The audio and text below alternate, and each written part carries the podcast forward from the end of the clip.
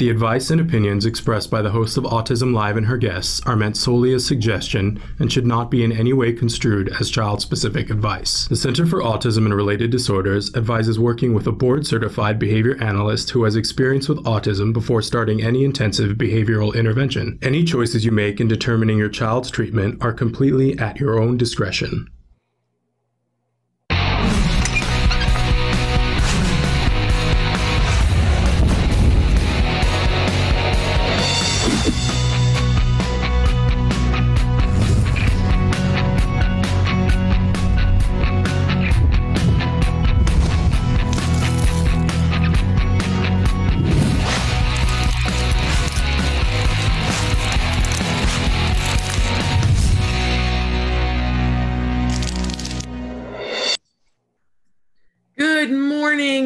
Welcome to Autism Live. I'm Shannon Penrod, and you can see that with me I have the fabulous Evelyn Kung. We're very excited to be here with you live on this Wednesday morning. We're coming to you from rom- remote locations, not in the studio. Uh, lots of things here at the start of the show that I, that I want to um, say. And um, first and foremost, I, I want to say a very happy birthday to our good friend Joanne Lara. And I want to wish uh, her the happiest birthday. And I want to encourage everyone who can hear this broadcast. If you're friends with Joanne and you're a praying kind of person, she could use our prayers right now. Joanne is in the hospital and gravely ill, and it is her birthday. And we want her to feel the love and to know that we love her and um, how much she means to us. So please, if you know, say a prayer, send a send a card or uh, you know, we've asked for close friends to make videos, people whose kids have benefited from her over the many years that she has worked with kids to please send her video messages um, via her Facebook. Um, she is not able to talk on the phone, but she, we understand that she is still receiving those messages and that it, um, I'm sure it lifts her heart to know how much we all care. So I want to say that. I also want to continue to say here on the show that um, you know there's a lot of things going on in the world right now. And um, as as a white woman i have always always um, believed in black lives matter. Um, and there was always in a course. It was always in a course at the end of my sentence. And um, i have come to see that that is not useful um, that I need to be speaking that out um, and saying that. And we want to offer our support to the protesters um, to say enough is enough and that we must be active allies. And so I, I want to say that for myself and from Autism Live that we have to do better and that we are committing to do better. Um, but we, the, the protesters, and I think it's very important that we talk about protesters and people who are being disruptive in two entirely different categories because they are in two entirely different categories, but we are in support of the protesters. Now, having said all of that, um, we're here today to talk about autism and to give you information and inspiration. And we've asked Evelyn Kung to be with us you know that uh, on Wednesdays, many times we, most of the time, we have Dr. Doreen Granpeesheh, and we love it when we have an opportunity to be here with her. And we, you know, there are times when she cannot be here with us, and Evelyn is so good to fill in and is such a wonderful expert in this field of autism. We love to take questions to her all the time. And Evelyn, we're so um, grateful that you could be with us here this morning. You've been working in this field for I, I think we've said it's close to 30 years. We're like, yeah. we're like, we're bumping up against uh, 30 years. And uh, I want to I want to tell you, you look beautiful, and we see you gorgeously today. Thank you so much for being here, and thank you for being so diligent and being someone who has always seen individuals for who they are and the capabilities that they have and um, has always been a champion of diversity and equality. And thank you so much for being here with us this morning. Oh, thank you for having me and just for those words. I mean, all of us are people, we're all people, you know, and we all deserve the same chance to do, to make progress, to do the things that we love. That's absolutely right. And um, And that's what we're going to continue to do today in whatever way we can. We're telling people right now that um, we do have questions uh, that have been, you know, from this previous week that have been asked that we have not had a chance to answer. Um, but we, you know, we like to as quickly as possible shift to live questions because we appreciate when you guys are here with us live. If you have a question, there's lots of ways to write it in, as well as lots of ways to just watch the show and learn from what other people ask, right? Because sometimes you don't even know the question to ask. And then somebody asks the question and you start hearing words you've never heard before and you go, hey, wait a second, what's that? We were on a call last night and somebody was asking a question about scripting and somebody else in the call said, please can you back that train up a second? I'd like to know what you're talking about because that thing you're describing is exactly what my kid is doing, but I've never heard that term before. So don't be afraid to ask questions and don't be afraid to just hang out and hear what what's going on. I want you to know that uh, while Evelyn is a wonderful expert in the field of autism, there is no expert who could give individual specific advice in this particular format because they don't have eyes on the situation and the individual and the individuals in the situation, right? So um, let's not be mistaken about that. It would be a disservice to act as if they could give individual specific advice. But what is great is that when you pose a question, then we get to take a tour of, you know, uh, what Evelyn knows. and that's always a wonderful thing. Um, and hopefully she will give you information that will help you to uh, be able to ask the experts in your area uh, who have eyes on the situation, and you will get wherever you need to get to faster and more efficiently.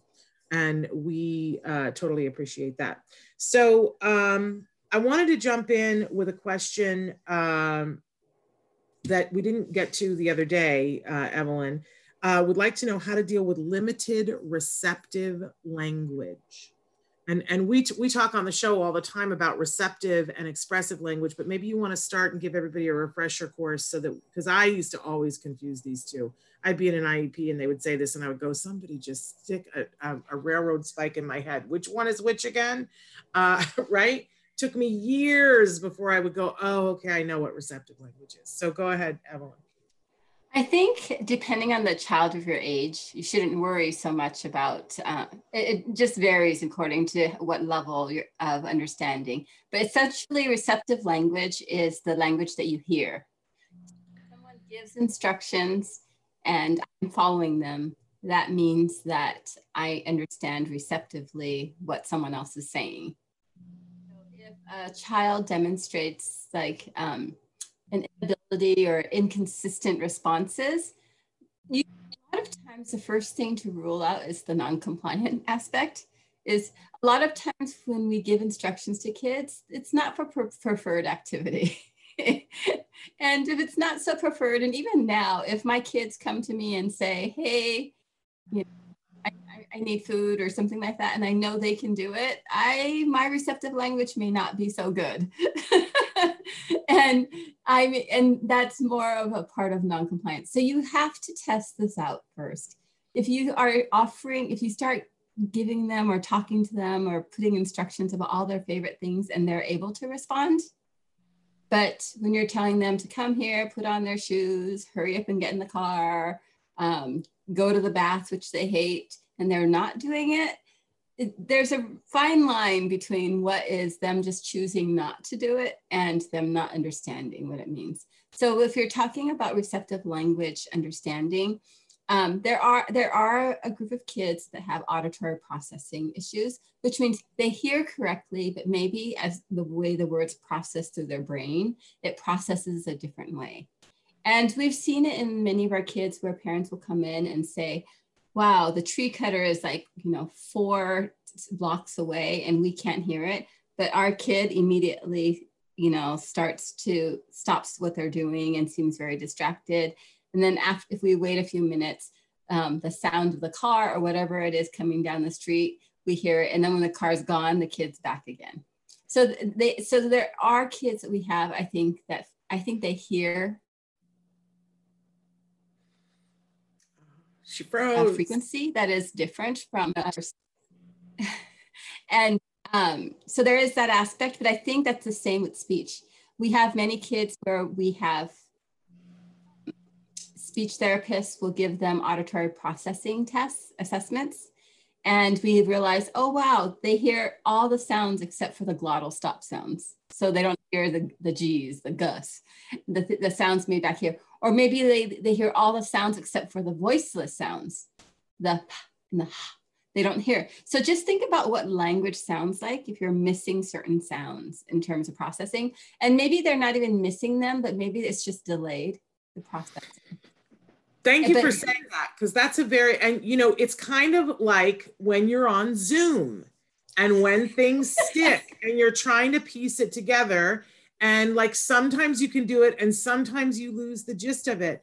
And and I, you know, it's it's I, I find it interesting, Evelyn, that you started talking about um, like be sure it's not a non-compliance thing because I have selective hearing too. There are things that when I don't want to hear it, I don't attend to it, right? Um, but I will say that in the classroom, I'm often so disheartened by the fact that teachers assume that if they give an, like a direction to a child and they don't immediately respond, they, they infer from that that that is non-compliance. And often it's exactly what you're saying right now, that they're on a little bit of a delay or that or that they cannot hear the sounds that are being said and decipher them with any speed at all and then then somebody goes on to the next direction and they haven't been able to decipher what the first instruction is and they tune out at a certain point because they're like i'm not getting it it's like me at a conference where they're using jargon uh, i'll try to hang and when they get to like eight jargon words in a sentence i go i'm going to bake mental cookies um, and our kids do too. So thank you for bringing that up. I'm, and I'm sorry, I interrupted you. Go right ahead. No, but see, there's just so many considerations before jumping to there's something wrong with their receptive language that they don't okay. There's just a lot of assumptions. And there are some kids who receptively, it is one of the hardest things to teach. Um, and these kids don't have typical development. We've had kids who talk before they hear. And how does that work? Mm but it happens in typical development that does not happen you hear first then you do you know you're able to do but i have to say that there are um, it's a small group but it's common enough where i say there's a group where there are some kids who completely talk with no problem but they the receptive end there is something that the understanding isn't there when we're teaching it but that said many of our kids also have really strong visual memory and a lot of our kids actually all of us, we all tend more towards is visual memory better or auditory memory better? When we, mm-hmm. some people have to close their eyes and hear something before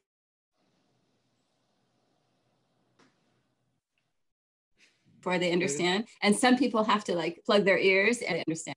And our kids are exactly the same way. But what I've seen is a lot of times when kids do have some receptive language delay, they start depending on their visual memory a lot more. And I don't know if it's a coincidence or if it's how their brain's made or just consequence. I have no idea. But there are a whole group of our kids who, the minute they see something, they know all about it. And those are the kids who are the visual learners. Those are the kids who, a lot of times, love the alphabet, can read, have hyperlexia, which is um, learning to read before anyone's taught them to read. You know they can see it in a sight word. They can see the word and memorize it right away and know that that word is cookie you know because that's their favorite word or their favorite food. And they're two years old and no one's ever taught them.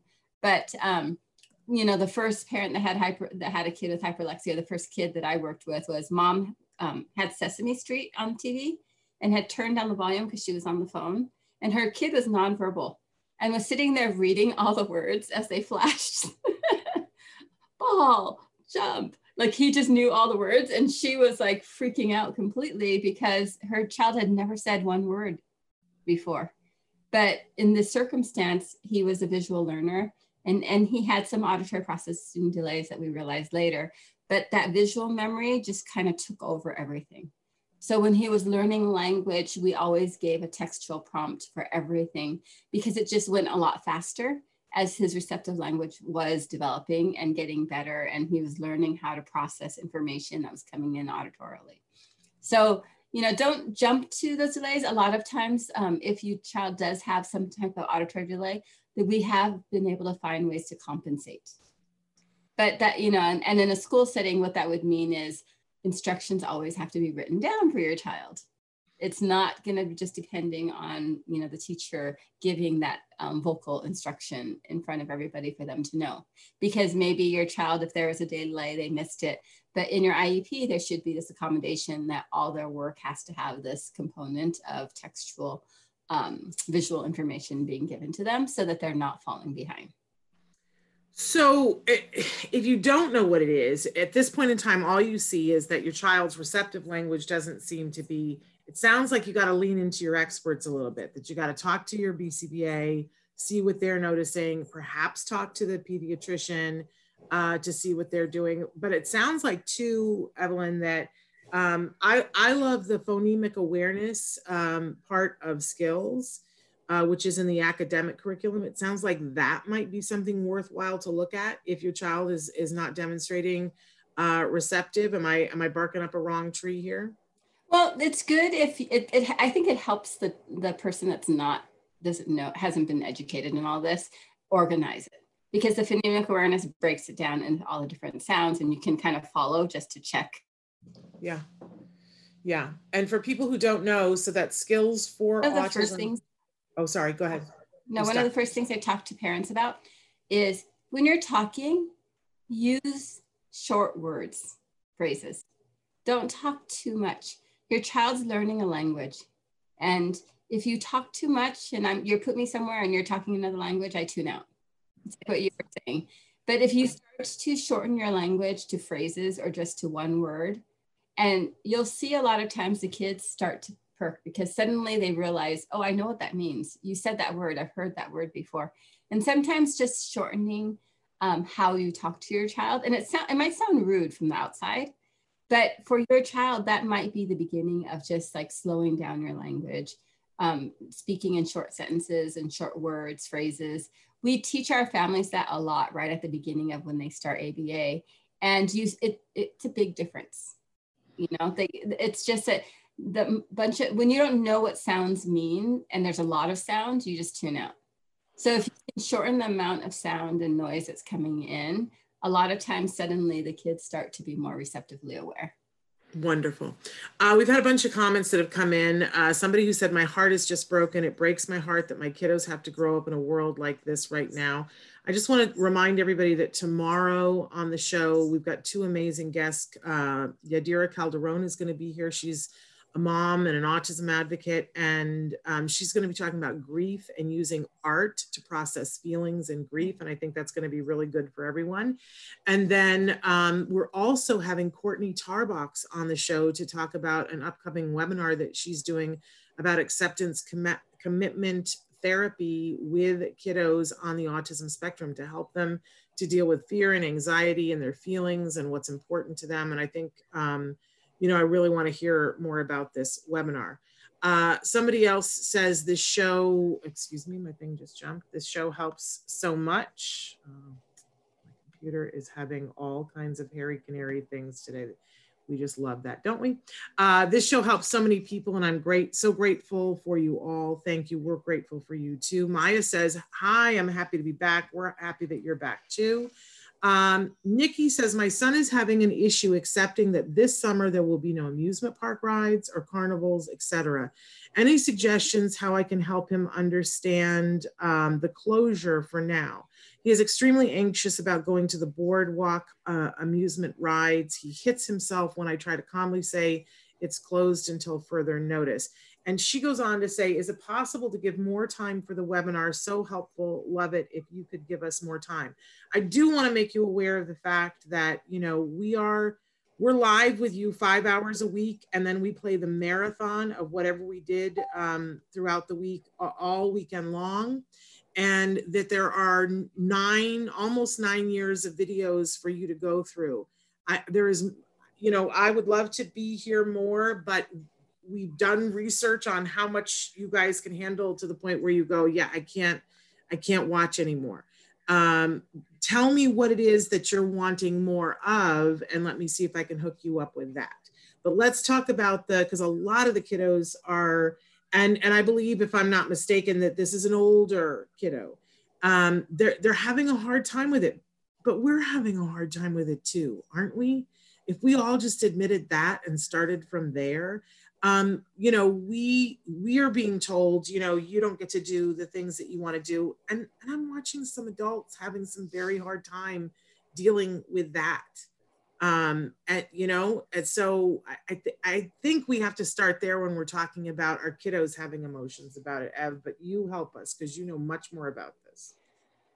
Well, I mean, this is a unique time. It's not like any of us have ever been able to have ever been quarantined you know, this is the first time in our country where we so many things have been closed. So this is a unique time for all of us and the adjustment periods. The one thing to go back to for all our, of our kids is on a concrete um, system because that's what our kiddos get. That's what our patients, our you know children, um, they are you know our adults too that are on the spectrum. You go back to the idea that they need structure. And I don't know if your child knows what a calendar is, the calendar often pre, um, often a hard concept for time, but if you go through it every day, so if you have a, a calendar that shows 12 months and you're able to X out all the days that they've closed up to, and knowing, and the thing is, sometimes you have to go backwards because you might have to go to the last time they went to the amusement park. And a lot of times the calendars is what represents um, when something's going to happen. So if she wants you to know, Ev, he's hyperlexic and he keeps asking her for a calendar date. Yep. So what happens is you can take the dates from the boardwalks and Universal Studios and Disneyland, and they've xed out to where they know. so that whiteboard with the calendar, you can have it all xed out to where they know. And then so he can, let's say they exit out through, through the end of August and September, you don't know, you just leave it blank because that's his hope. I see. Will go away.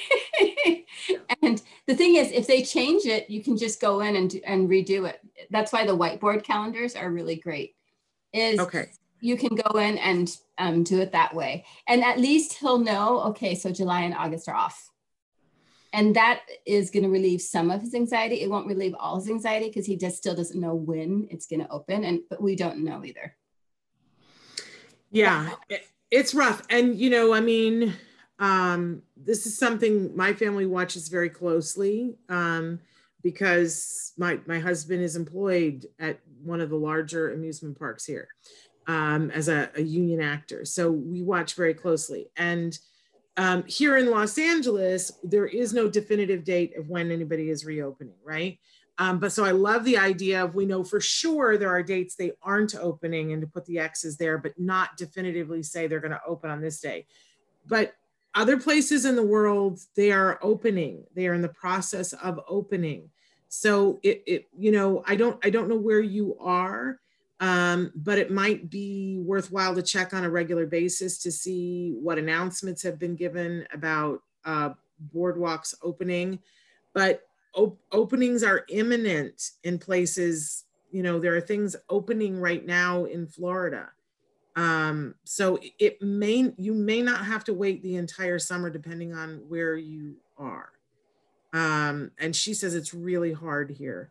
Um, and, and I don't know, Ev. I just like I, I know that sometimes it's just like if somebody is that fixated on something, that's all there is.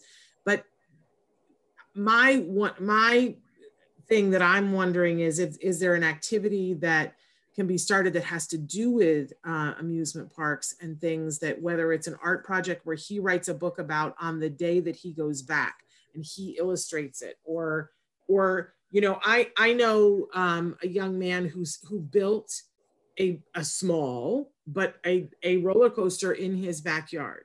Like an adult size roller coaster it was just 20 feet long but it went up and it went down. You know what i'm saying? So, yeah. There are activities. So the question i think for this mom and actually for all the adults that i work with is when we're when i look at an adult more um, i look to see what is what leisure activity do they have because this is the reason why you want to kind of build a big uh, source of different types of leisure activity because not everything is going to always be available all the time. And uh, usually it's swimming pools you know? Like if you're in if you're in living if you live on the east coast and your kid loves swimming we look to see if there's an indoor one that you can get to but even then you can't depend on it to be available. Yeah. One of the things I would say for this mom is this is the time to start building other interests, other leisure activity interests. And if you're able, you need to figure out the function of why he loves those roller coasters. You know, is it the sensory aspect? Because if it's the sensory aspect, then you're going to be thinking about what other types of sensory um, activities would bring that type same stimulation. And there's not a, there's not a lot that can replicate replicate the vestibular aspect of a roller coaster, but there are a few things. Like for some of our kids, they love like um, a steep escalator. At, you know, like at Universal, those steep escalators. I know people who love just riding them, and that's enough for it. Um, but even then, that's whether it's open or not. But I would try to figure out what other activities out there that would provide that same kind of sensory, if that's what he's loving it could be that he loves the shape of the roller coaster and he can knows exactly what to expect. There's a game on the computer where you can build your own roller coaster. So you could have go in there and build all the roller coasters he's ever been on and all the different amusement parks and boardwalks and you know all of that. There's a new game on I don't know what uh, um, what system it's on right now, but my kids were just talking about it. Is where you can build um, it's like an urban planning right. It's, it's like a sim sim amusement park. Yeah. You can build an amusement park and um, you could if he loves just the aspect he can go build his amusement park that he loves all the different ones that he likes and the types of roller coasters are on it and you know all that aspect. So try to figure out like what aspect he really misses and then see if any of these things take you know. Writing about what he likes to, at the um, amusement parks is great. Creating a book and putting some visuals in there. So maybe he'll go find pictures and put it together. And that's what you know that's one form of doing it. It could be all these things because nothing is going to replicate going you know completely itself. But you can do all these other things that give him some aspect of interest and where he can kind of direct his interest his highly preferred interest I would also say too, there's a lot of things online right now. There are virtual, like you can get the virtual glasses and you can take existing um, uh, theme park rides with those glasses. You can, like, um, people over the years have recorded so many things at Disneyland and other parks. If you put in the name of the park into YouTube, you will find videos of every show that there is. I mean, you know, it it's it's there. Um, we, had so, a, yeah. we had a supervisor who was part of Extreme Roller Coaster Club mm. online on YouTube. And one of our kids loved roller coasters and found a roller coaster of her riding one yeah. and screaming. I mean, it was amazing that he found it. But yeah, there is a YouTube channel just for roller coaster rides. And and every other amusement park thing. Um, and then there are all the Wii games that are the the like the the boardwalk, um, the like where you throw the arrow. They have them on on Wii. I can't think what the name of that game is, but there's an interactive video game that I don't know looks and feels like it to me. It's not the same as it's not the same. It's not the same as being outdoors, but it might be something. Um, okay, I want to move on to another question here. Uh, my son has a tendency to pick his nose with his indexes many times during an hour. How can we help to make him stop uh, besides telling him to stop? You have to think about the function. This is where you need your BCBA to help you figure out the function. Is he doing it for attention? Is he doing it because something's stuck up there? Is he doing it because it feels good now? Or you know maybe after the fact if something's stuck there that they have to get out. Um, there's a so this is where i would say you want to do a functional assessment to figure out what it is. Sometimes um, what it might have it always happens like after the cold season where there's a lot of drippy noses and a lot of kids will start picking their noses. And then it's just and then it turns into a habit when you let it go too long. So if it's turning into a habit um, that's a different way of targeting it because it's giving him other things to do with his finger. But the thing is, if there is something like, if he is a congested kid, if he's a kid that just has lots of sinus issues, I would say this is where you're going to go to your doctor and see how you can clean out his sinus system so that whatever's there isn't bothering him anymore. And sometimes it's the use of nasal sprays, which I hate, but they're effective. And your kid might hate it at the beginning, but it might be worth it. Work with your BCBA to learn how to use it, learn how to clean out his system, and so that it removes the need to want to pick his nose. Because a lot of time we see this a lot post winter, post cold season.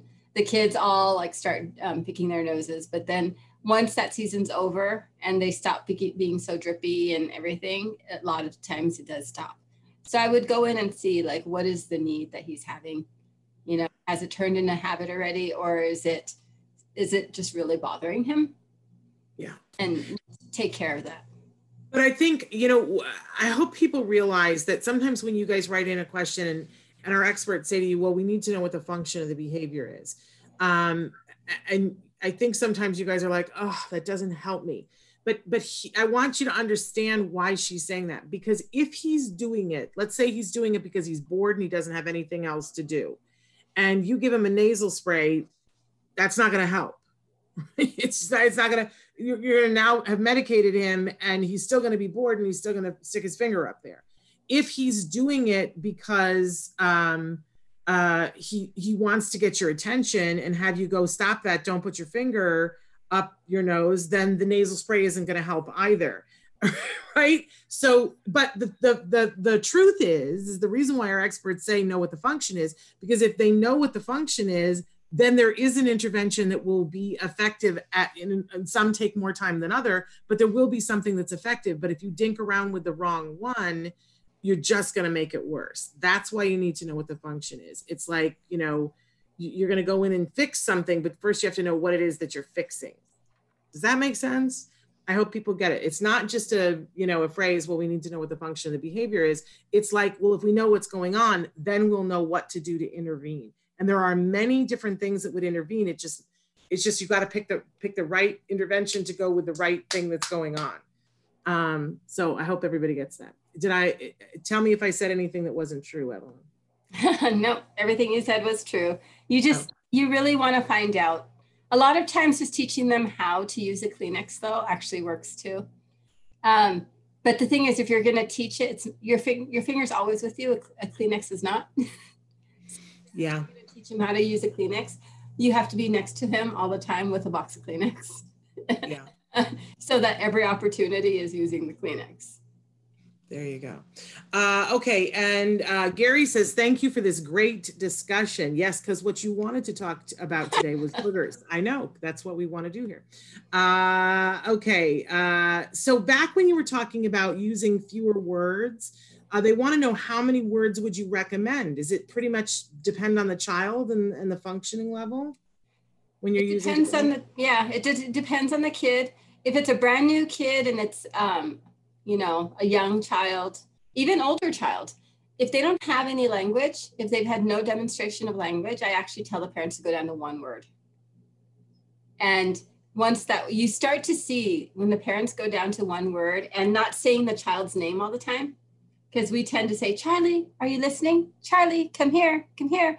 And you also want to stop yourself from re, re um, just repeating the same instruction in a series. So it's like, Charlie, Charlie, Charlie, come here, come here, come here, come here. Because we used to laugh because there were so many kids, I can't even t- tell you, where the kids would come sometimes and not come when they'd say, come here. And then we figured out that the kid would only come if if the parent said, Charlie, come here, come here, come here, three times in a row. It's that Sheldon thing where he has to knock on the door and, and go, "Are you there? Are you, are you there? Are you there?" And, but but our kids didn't. But their kids didn't know the meaning if the parent just said, "Come here."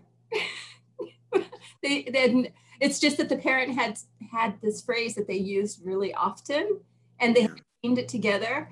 And it's the way I describe it is, you know, when you're young and you're learning your alphabet song, and you say LMNOP, and you think LMNOP is one word. Yes and it's the same thing I find in our population with counting for our kids. There are so many of our kids that think one, two, three is one word. oh, like when I'm teaching numbers and we can't get past one or two discrimination, like touch one, touch two, give me one, give me two. I actually start with five and they learn all the numbers past three. with no problem. But it's that one, two, or one, two, three that they just think is one one word. And it's it was just paired that way for so long on so many things. Yeah.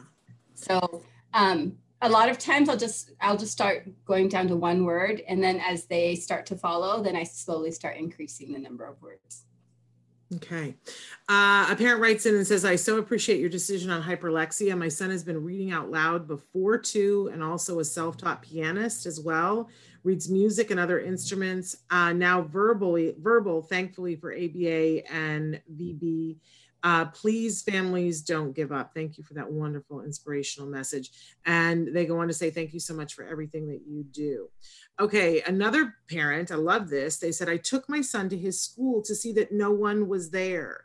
He is very visual and needed that to move forward. He thought he was the only one at home sick. He understands now, and we use the calendar. It helps, uh, and we give him goals for the week. That's wonderful. Thank you. Um, okay. Uh, and they, the parent says uh, their son is 22 and they wish that they could build him a roller coaster. Uh, and and I'm telling you, this this young man built the very smallest thing, but it you know um, maybe you know reach out to somebody in your community and see if they'd be willing to build him something. You know what I'm saying? Uh, some kids are getting the Lego kits of their favorite amusement parks. I love that. Thank you for telling that. What about buying a mini pool for your backyard to see if your pool uh, to, or see if the pool in your community is closed. Somebody writes in, don't you love all the support that parents are giving you? Uh, my son loves thrift shops for VHS and DVDs. So we made a blockbuster in our garage. For, woo, that's a mama. Uh, I love that. Um, okay, they go on to say though um, that uh, somebody says a mask is a struggle, but hoping uh, that he will f- find a preferred activity. Uh, he will wear one. It's heartbreaking.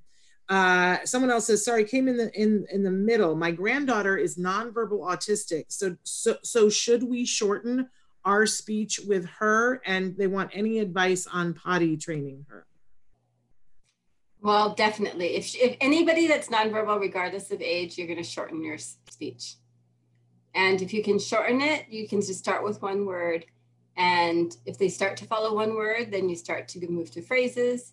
And, you know, in typical, I, one of the instructions I always tell teachers in school is, you know, if you tell a typical kid one thing, you give a direction like come here and they don't come, teachers will change the wording. and they'll be like, come over here. And keep changing the instruction every single time. That's what you don't want to do. You want to with the same instruction because if the kids listening and finally you got their attention and you say the same phrases or words over and over, they will start to pay attention to those words because they're familiar. Our kids love routines, repetition, and that's what helps. I'm so glad that you said that because I would assumed it, it was the exact opposite. Now I understand why there's so many people. What I hate more than anything in life is when you ask somebody a question and they give you an answer and you say, I don't understand, and they use the exact same words and there, that's rampant in the world but now i understand why because some people need that. Okay. Uh, we have a question that came in that probably is more of a question for bonnie but i want to uh, address it really quickly. If your child is unable to learn remotely due to their capacity can you request in-home services from the department of education? And the short answer is you can ask for anything the longer question and answer is will you get it? And and the short answer is nobody knows right now because it's new rules new situation and it depends on your ch- child and what kind of a case you mount. But uh, you know i'm i'm listening to bonnie and she's saying to parents be vocal tell them what you want. You never know what you'll get. It's a little like going to vegas right now. And that's not necessarily a good thing but it's not necessarily a bad thing. Definitely. Ask if they say no, you you're not anywhere farther behind than where you were. Right. Okay, and I realized I jumped to another question and we never really got to the potty training question. So potty training, I always say the first step of potty training has nothing to do with potty training. It has to do with compliance. Tricky. if you if you want to potty train your child, I we tell our staff don't potty train. Um, one of the steps for readiness is are they compliant to just basic instructions? Will they come when you call them? Will they sit when you call them? Will they pull up their pants when you tell, you know, really basic instructions. Because if they, if once in therapy, we give, we start with basic instructions. And part of it is, yes, they need to learn this instruction. But another part of it is they need to realize, wow, when somebody says something, I have to respond. And when I respond the way they want, I get something really good, whatever that good is, that reinforcer. And when you get that child to understand that if I do something that you say and I know I'm going to get something beneficial from it, I will do it. Because the ultimate control is with potty toilet training. if they're not going to go, they're not going. And there's almost nothing you can do to make them go. So, uh, one of the readiness skills that has to be there is they have to be compliant. They have to be able to follow instructions and know that they will get something good for following those instructions, you know, whatever it may be, because then that will create motivation. And some people worry that, you know, but you know, this type of false motivation isn't good. I want them to go because they want to go. We're not there yet. That's another goal for another time.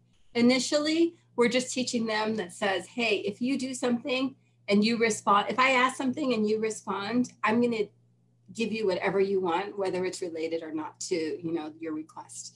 And once they understand that back and forth, that exchange, then you can start asking them for more difficult things. Because with toileting, it, it's it's a social. I mean, it's a health, safety, and safety issue, but really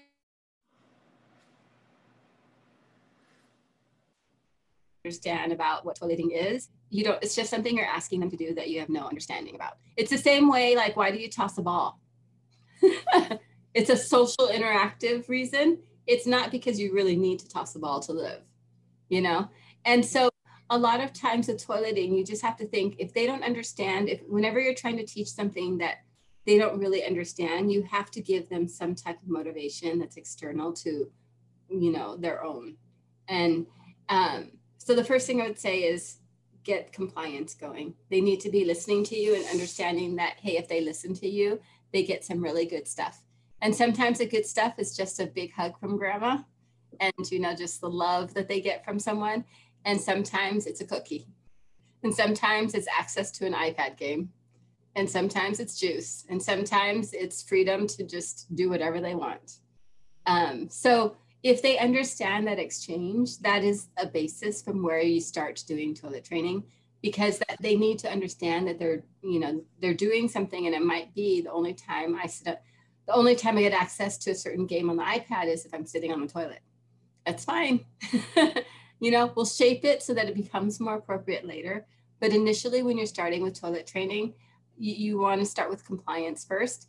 And then once you get compliance down, and it has to be down really, really like it has to be there firmly. It can't just be compliance to a few things. It has to be they understand if you say something, they have to respond. And then something as good is going to happen. Mm-hmm. So start there. And then after that, we've talked on the show many times about, you know, Azrin and Foxx. And that's a that's a curriculum, it's a book, and it's a way of toilet training children. And it works great. The only question in it is how long will it take? But it does work if you have compliance first and then you do that, you're in a really good place. And I always say Foxx and Azrin. I see. I hear you saying Azrin and Foxx. I, I don't know. Say, you know I, get. I'm, I'm, i get confused. I don't know what it is. I just wanted to make because I do. I say Foxx and Azrin, and it's Foxx with two X's and Azrin A Z R I N. I always want to put an H in, but there is no H. Um, and I want to point out that in this instant, it is in this instance, it's grandpa. I didn't say that when I told you, but it's grandpa who's written in, and we love that. They love hugs from grandpa too. Um, and uh, we have lots of videos. We actually have a big video that we're getting ready to release in the next couple of weeks. That's a big um, discussion about potty training. But it's uh, the thing that I always love to tell um, caregivers is that they they have figured it out so the anxiety that you have about it, will this child ever be potty trained? I, I just want to tell you they have figured it out. Your child will be potty trained.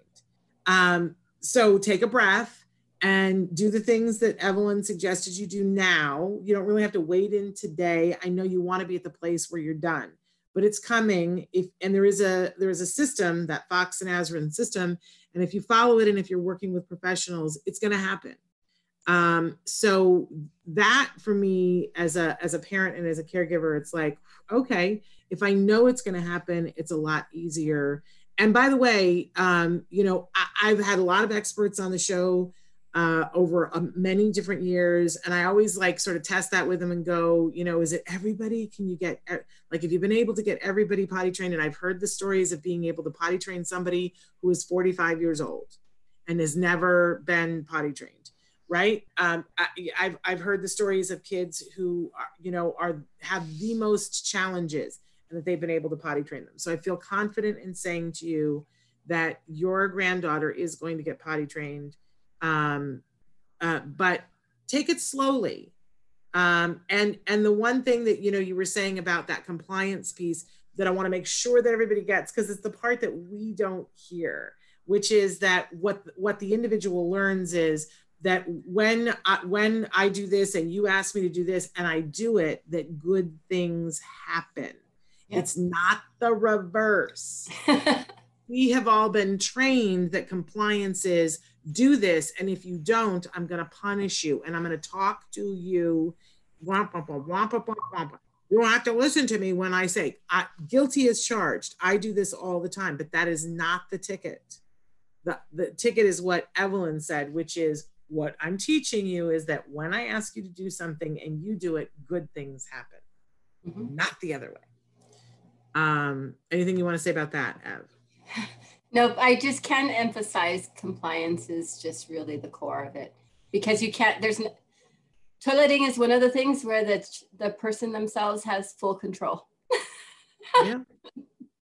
But I want to encourage people if you want to know more about getting compliance and the right kind of compliance, right? Because everybody gets so nervous about the compliance piece. But the compliance piece where your child is making a decision to do what you've asked them to do because they know and trust you um, and, you know, because we get all fatutzed about the compliance piece, right? If you want to know the right way to do it, I really want to encourage you to go over to ibehavioraltraining.com. It probably will cost you somewhere between seven and fifteen dollars to be able to rent the video course that you can watch and everybody on the team can watch and you can discuss it and you know and do all these things but you will learn com- the compliance piece and how to do it in the right way uh, because we were all trained in our childhood and in our upbringing in the complete wrong way to get compliance. So, just something to think about. I know it's like anarchy, what I'm saying here, right? Like, what we don't know how to get compliance? No, we don't, because we've been taught punish, punish, punish, punish. And if you look, the studies show that doesn't work. In fact, what works, uh, you know, I love uh, one of our experts who says all the time, up the praise. You want compliance, up the praise. I want to get a pillow that's crocheted with that somewhere. We, you know, that song, uh, it's Fatboy Slim that sings it. It's called Praise. And I'm sure that it's about religious things, but it's like a, a new wave disco kind of song. I have to praise.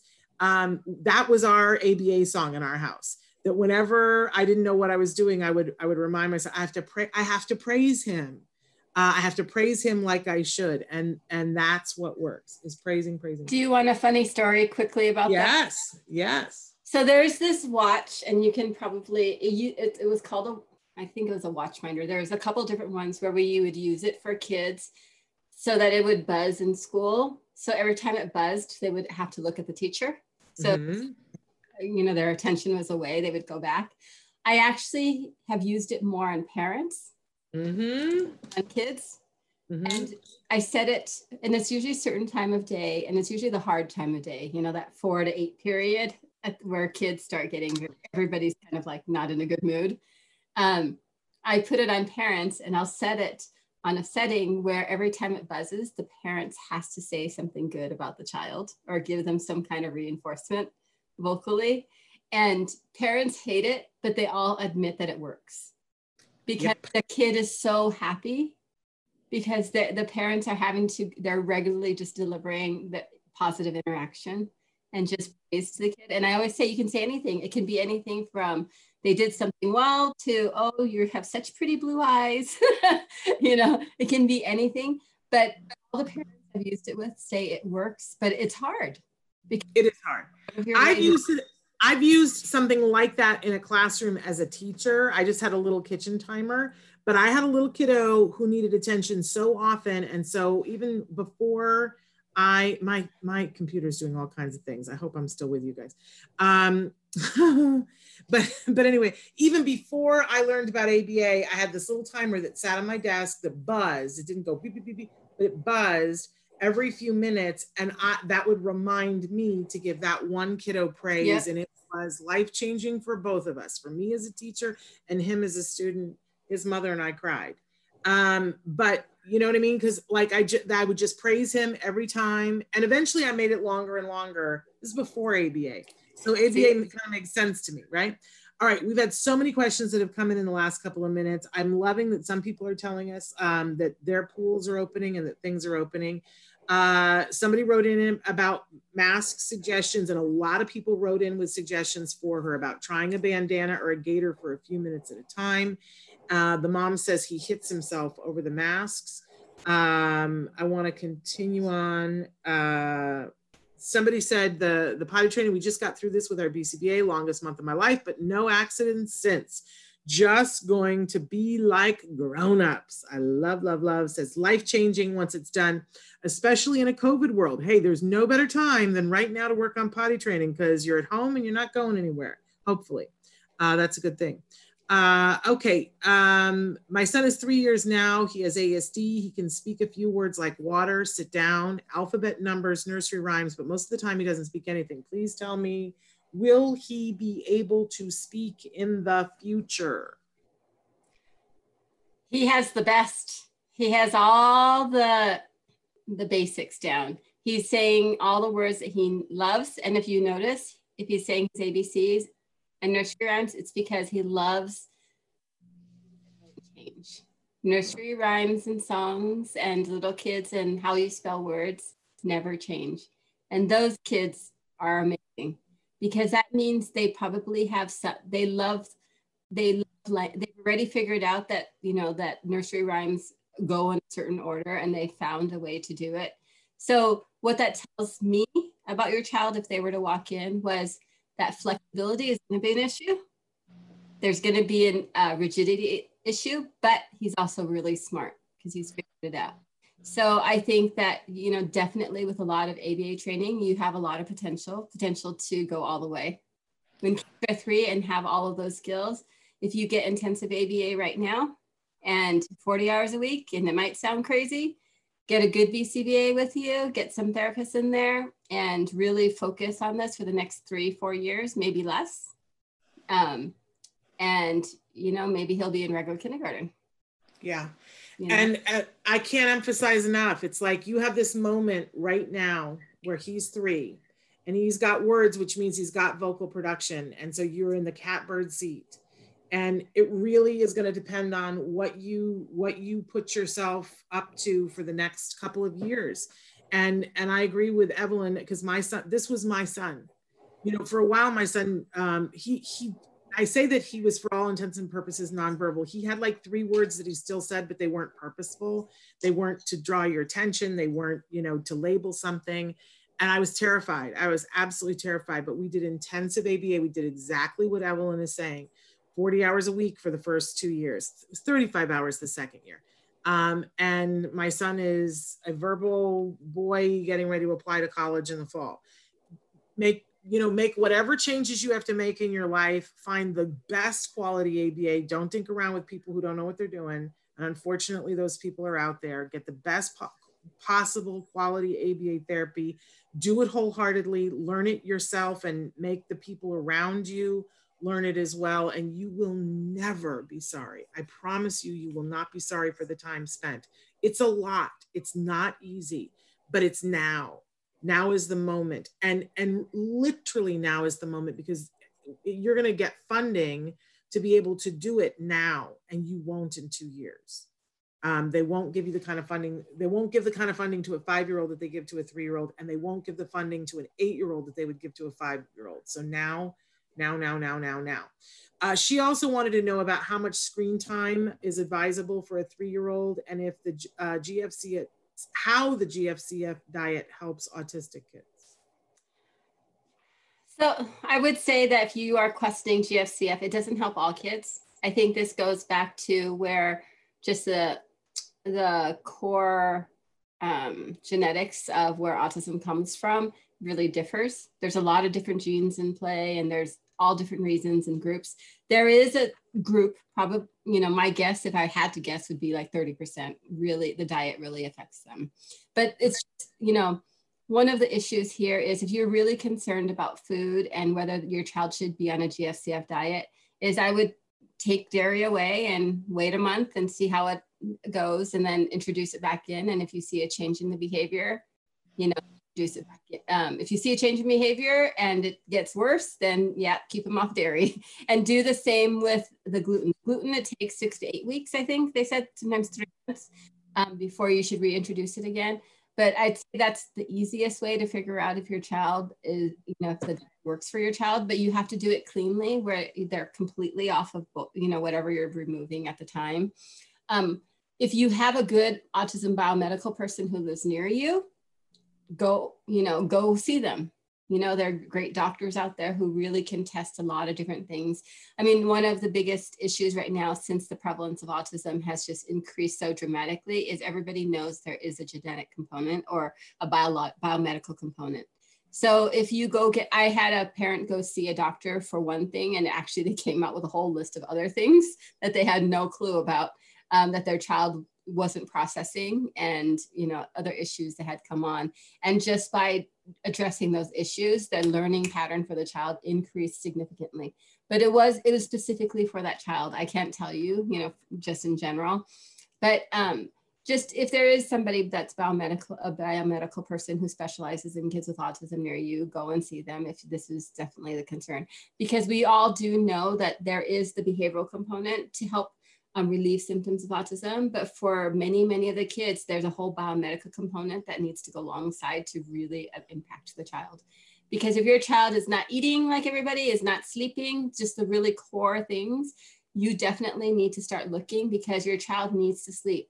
You think about how we get when we're sleep deprived, we can't pay attention, we can't remember things. Um, same thing happens to your child. Your child's not ready to learn. If your child has lots of allergies, if you talk to a neurotypical child that has lots of allergies, they can't focus in class because they're just all foggy and you know they're not getting the best um, fed information at that point. So if your child has any of these really just basic health issues, and figure it out with a you know with a biomedical professional and a doctor who really works with um, people on the spectrum. That's probably your best bet. Okay, I want to encourage people if you have biomedical questions, best place I can send you to is to TACA, which is the Autism Community in Action. So if you go to TACA now.org, you'll be able to find out a bunch of information about diet and a bunch of parents to talk to you about diet.